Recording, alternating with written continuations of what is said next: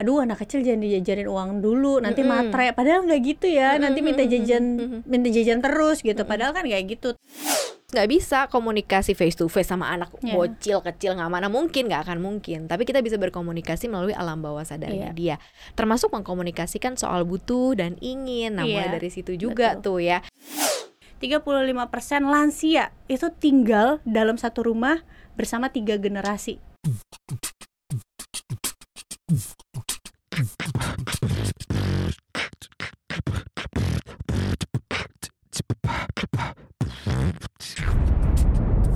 Cuap-cuap cuan.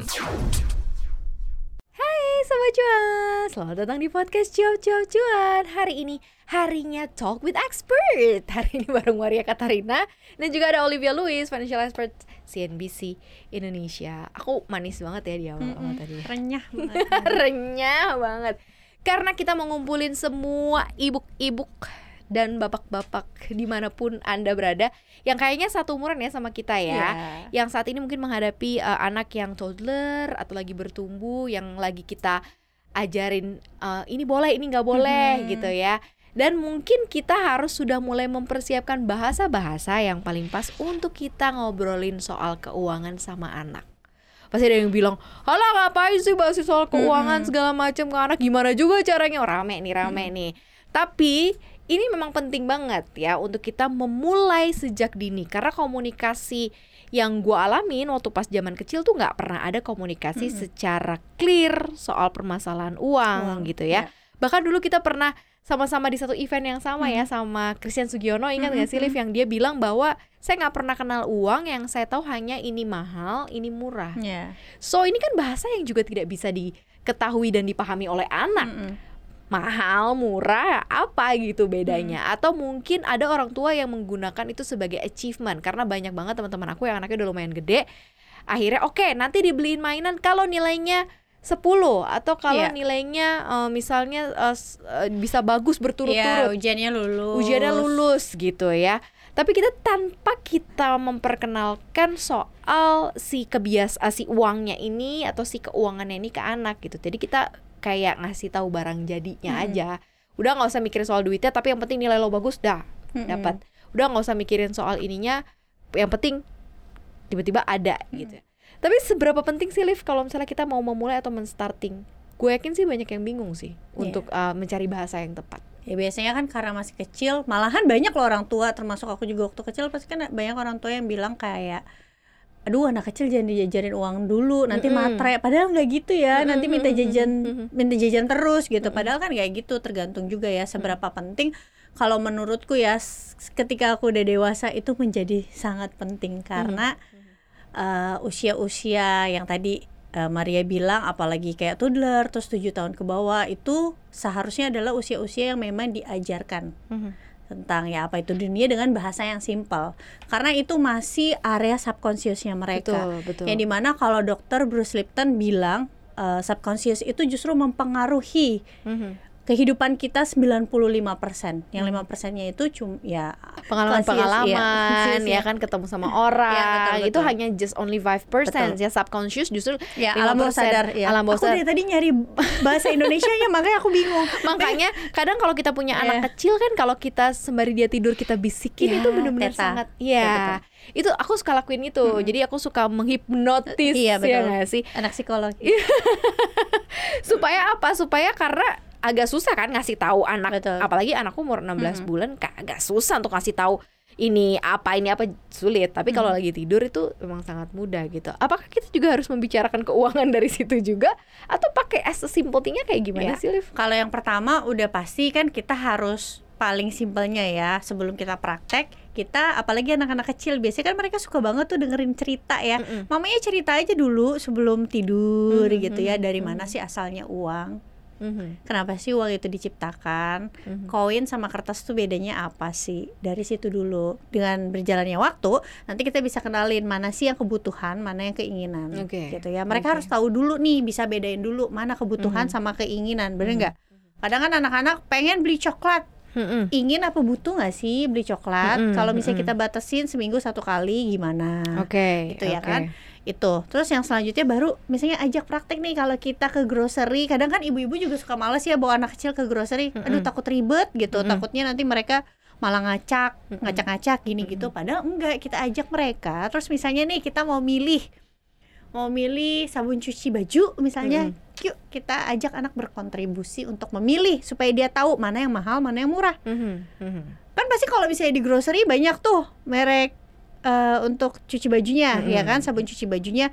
Tinggal dilihat aja ini harganya sekian ini harganya sekian. Padahal eh, sama mirip-mirip juga kan? Bisa buat nyuci juga. Dari situ nanti dia bisa tahu nih mana konsep mahal atau konsep murah. Atau mereka tahu ya di rumahnya pakai yang mana. Jadi Betul. jadi oh yang ini aja kebiasaan mereka Iya, lihat di rumah iya, gitu iya. ya.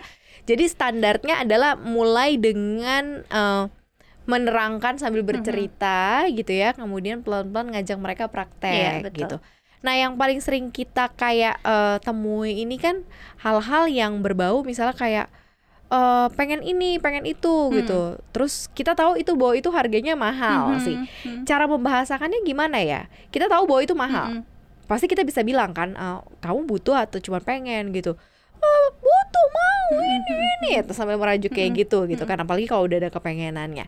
Nah cara kita membahasakan supaya kita nggak keluar kata-kata karena yang paling shortcutnya adalah mahal ah tuh Iya. harganya mahal gitu tanpa mengeluarkan kata mahal itu seperti apa sih Iya. maksudnya oh, oke apa penundaan Iya. dulu atau kayak gimana dulu sih scarcity biasanya mindset itu ya jadi Oh, orang ah, ah, tuanya ah. ngajarinnya jangan kita nggak bisa beli itu kita nggak bisa beli itu itu yes kan itu jangan sampai kan iya itu negatif akhirnya masuk ke kaps- Mm-mm. subconscious ketika gede nanti dia merasa ada barang-barang tertentu yang nggak pantas untuk mereka Betul, pakai dan itu betul. kurang baik kan dan mereka sebenarnya. juga kayak ngelihat kayak oh mungkin ya keluarga gue nggak mampu gitu akhirnya Yes, seperti itu ah, padahal kita pengen menanamkan kedisiplinan Betul, ke dia mm-mm. gitu cuman karena caranya eh, caranya salah kan jadi akhirnya Iya. penyampaiannya juga salah. sebenarnya lebih kalau bisa ya sampainya belum waktunya itu Hmm, satu hmm. ya kan kalau belum waktunya sama nggak ada uangnya itu beda loh Mhm, ya kan? oke, oke. belum waktunya walaupun kita misalnya nggak punya uang ya Mhm, mhm. gitu belum waktunya bilang aja gitu dulu yang kedua misalnya suruh mereka melakukan sesuatu yang bisa menghasilkan uang tapi aku nggak pernah setuju dengan konsep misalnya Hmm. mereka bantuin kita nyuci piring terus kita upah aku juga makanya aku Karena tadi itu- langsung mau react Iya, gitu karena itu konsep pekerja Mhm, aku lebih mhm. suka kayak misalnya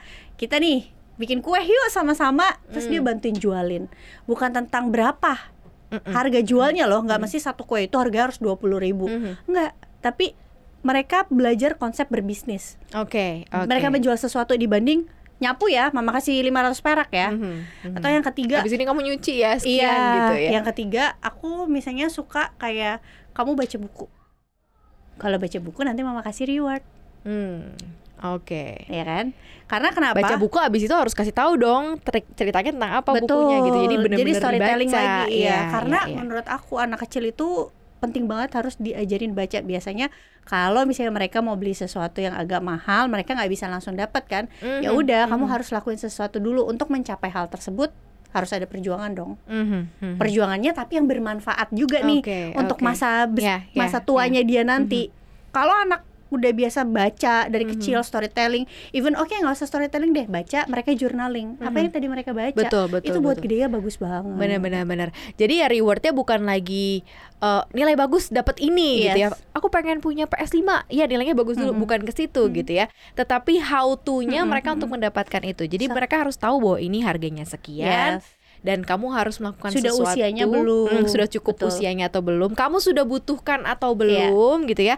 Kalau ternyata memang sudah semuanya sesuai dengan eh, sudah di checklist semua ya udah how to-nya untuk ngedapetin itu adalah dengan yuk kita kerjain bisnis sama-sama yuk iya. gitu ya supaya mereka juga menghargai pas barangnya sampai gitu ya. Ini aku jadi keingetan loh anakku yang cewek ya, yang besar tiba-tiba kita kan di rumah nggak pernah pasang K-pop kan. Mhm. Dia tahu BTS. Ya itu oke lah anak kelas 1 SD pasti tahu dari teman-temannya Mhm, nggak apa-apa dan dia di sekolah juga dance itu. Tapi dia tiba-tiba ngomong kayak aku kalau BTS datang aku mau nonton konsernya. Hmm, oke. I mean kayak aku pasti akan bilang "Eh, sudah waktunya belum? Mhm, Mama rasa belum. Mungkin usia sekian boleh Mhm, ya mhm. kayak gitu. Jadi ya langsung dibilang kayak Ngapain nonton ah, konser?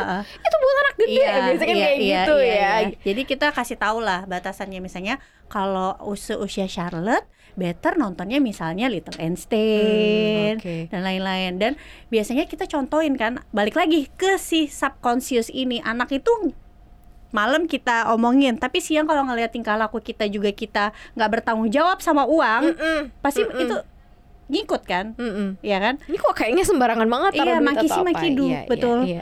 Jadi kalau mau anaknya eh, ngerti tentang keuangan ya kita juga harus menerapkan itu. Ini kalau aku biasanya gini loh kak, aku tuh suka banget menanamkan abundance mindset gitu ya. Balik lagi jangan jangan apa mindset ketakutan.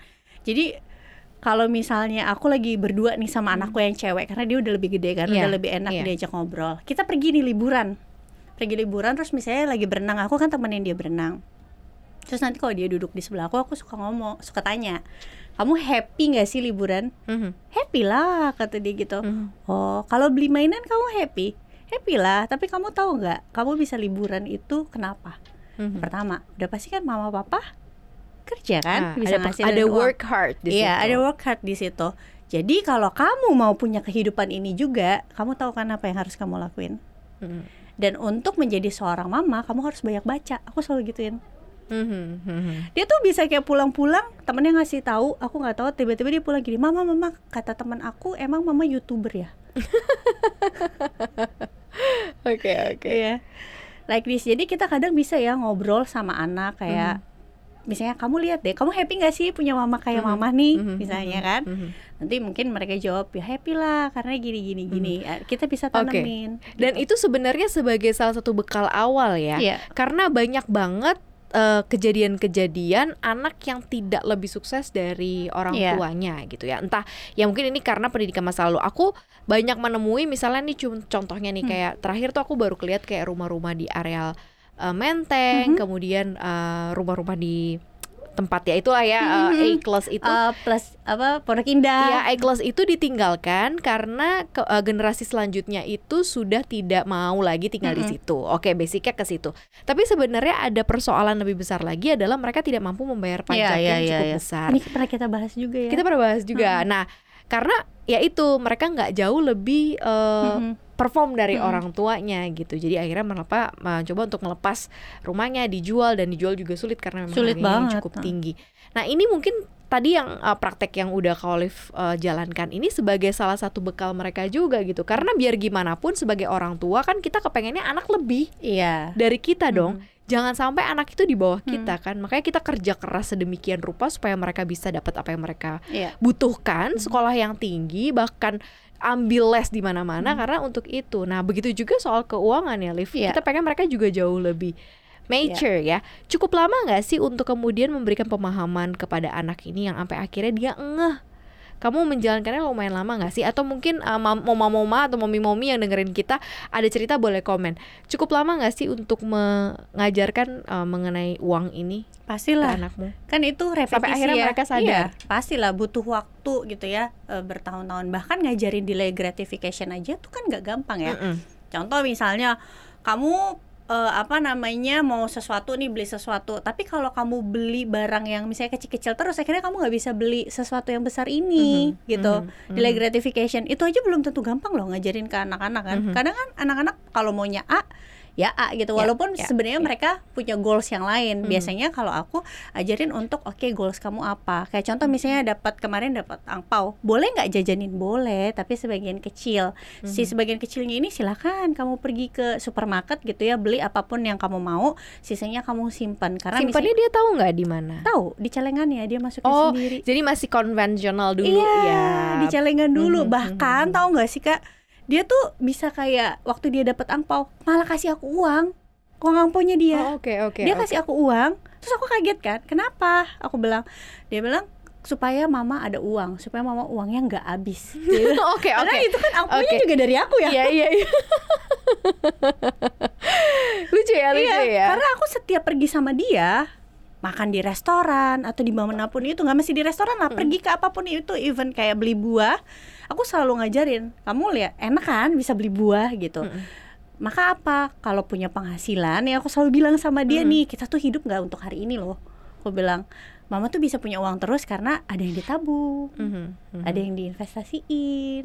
Oke. gitu-gitu sesimpel-simpel itu. Ya namanya anak kecil kan denger nggak denger tapi ternyata dengan dia masukin duit ke celengan aja tiba-tiba dia ngasih aku aja berarti kan ada yang ditangkap kan di dalam bawah sadarnya dia gitu yang langsung berbentuk act akhirnya Iya. ya aksi di mana dia mikir aduh kalau gue nggak tahu nih duit orang tua gue Iya. berapa gitu kan tapi kalau dipakai pikir, terus tiap "Nih hari tadi nanti apa Cynthia gitu ya abis makan di restoran Uh, uh, mungkin uh, kan uh, uh. dia pikir Iya. Ya. tapi ya butuh repetisi lah semua itu pokoknya paling the best itu 1 sampai 7 tahun makanya Aristoteles itu pernah Ya, bilang ya. kan give me child until seven ya and Ya. I'll give you a man Mhm. jadi buat mami-mami yang usianya kayak kita nih masih punya punya toddler tuh waktu yang tepat untuk mengenalkan uang pelan-pelan karena kadang anak-anak itu amazing ya mereka Mhm. kayak denger nggak denger tiba-tiba nanti memunculkan suatu tindakan Mhm.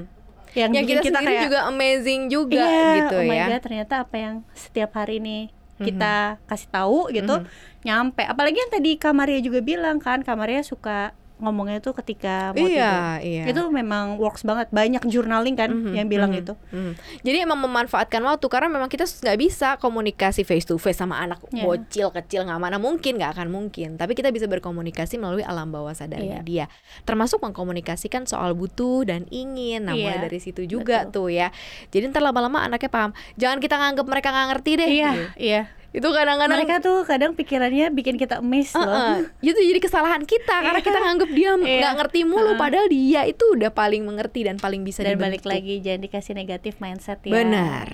Jangan pernah dikasih negatif mindset, jangan pernah dibilang bahwa nggak bisa atau jangan gitu ya. keluarga kita nggak bisa Keluarga kita gitu. nggak bisa, jangan No. kayak gitu ya. Kita bisa tapi memang belum Iya. waktunya dan bilang oh belum waktunya kayaknya gitu. Jadi kasih sesuatu yang positif Mhm. yang membuat mereka eh, membuat mereka tuh terus yakin untuk jalanin hidup Iya. ya. Ini seru banget sih ngomongin soal parenting juga gitu ya. Tapi dampak yang paling besar ketika kita dari sejak dini itu ngomongin soal keuangan akan seperti apa sih Liv? Kalau seandainya memang kita sudah eh, ngomongnya dari sejak dini. Mungkin kalau aku kayaknya generasi yang tidak pernah diajak Sama bicara aku soal juga. Kita kayaknya ya Mhm. generasi-generasi 90-an yang nggak pernah diajak ngomong soal masalah keuangan dan mungkin banyak banget momi-momi yang juga berada di dalam Iya, iya. generasi itu dan kita jangan sampai itu keulang lagi. Kalau udah dari dini kita ajarin, Hmm. efeknya kan kayak gimana sih? Kalau aku percaya semak dari dini kita ajarin mereka pertama mereka jadi bisa lebih fight Hmm. gitu sama kehidupannya. Yang Setuju. kedua mereka jadi lebih paham tentang literasi keuangan bahwa Yes. ada uang-uang yang memang gak boleh dihabisin untuk Mhm. hari ini aja gitu kan. Jadi goals oriented lah. Mhm. Mereka hidup tuh ada tujuan. Yang ketiga udah pasti kita mengurangi dampak dari sandwich generation, Yap, ya kan? betul. Tahu sendiri data BPS 2017 77% lansia itu hidup dari anggota keluarga yang masih kerja. Mhm. Anggota keluarganya bisa anak, bisa su- bisa cucu dan Iya. juga ada data BPS 35% lansia itu tinggal dalam satu rumah bersama tiga generasi. Jadi misalnya nih Hmm, aku lansia mhm. entah sama masih ada orang tuaku dan juga anak atau aku lansia dengan anak atau Dan dengan cucu. Ya Mhm. hanya sekitar 18% yang mereka tinggal bersama pasangannya. Itu kan angkanya masih kecil sekali ya. Jadi ini PR kita bersama sih, bukan kita berdua aja, Iya, betul, tapi betul. bersama. Karena memang ngomongin permasalahan keuangan itu nggak bisa instan, semuanya harus ada Iya. prosesnya. Apalagi kalau sama anak juga sama. Jangan mulai ketika mereka sudah punya ego Iya. begitu besar gitu ya, yang sudah tidak kita bisa bendung. Biasanya kita agak susah ngasih Mhm. eh, masuk eh, ke kepikirannya agak susah karena dia egonya sudah terbentuk. Nah sekarang kan masih di subconscious nih alam Hmm. bawah sadar yang masih bisa kita dominasi, yang masih bisa kita kasih eh, apa ya masukan-masukan yang positif. Nah itu akan jauh lebih mudah nanti ketika dia bertumbuh dewasa. Jangan sia-siakan waktu deh sekecil apa pun itu ya dan manfaatkan bicarakan apa pun yang positif apalagi soal keuangan sama anak. Mudah-mudahan curhatan kita ini ini semacam curhat ya bisa menularkan juga untuk momi-momi yang dengerin sekaligus juga oh tahu cara berkomunikasi yang baik sama anak dan kapan waktunya untuk berkomunikasi soal keuangan sama anak ya. Jadi kan generasi kita yang jauh lebih baik lagi deh soal financial literasi, uh, literasi ke depannya ya. Thank you banget udah dengerin Olive dan juga Maria hari ini. Jangan lupa untuk dengerin konten kita lainnya di Apple Podcast, Google Podcast, Spotify, dan Anchor. Follow akun Instagram kita di @cuap underscore cuan dan juga subscribe YouTube channel kita di cuap cuap cuap. Terima kasih ya udah dengerin kita Sobat Cuan. Thank you, bye-bye.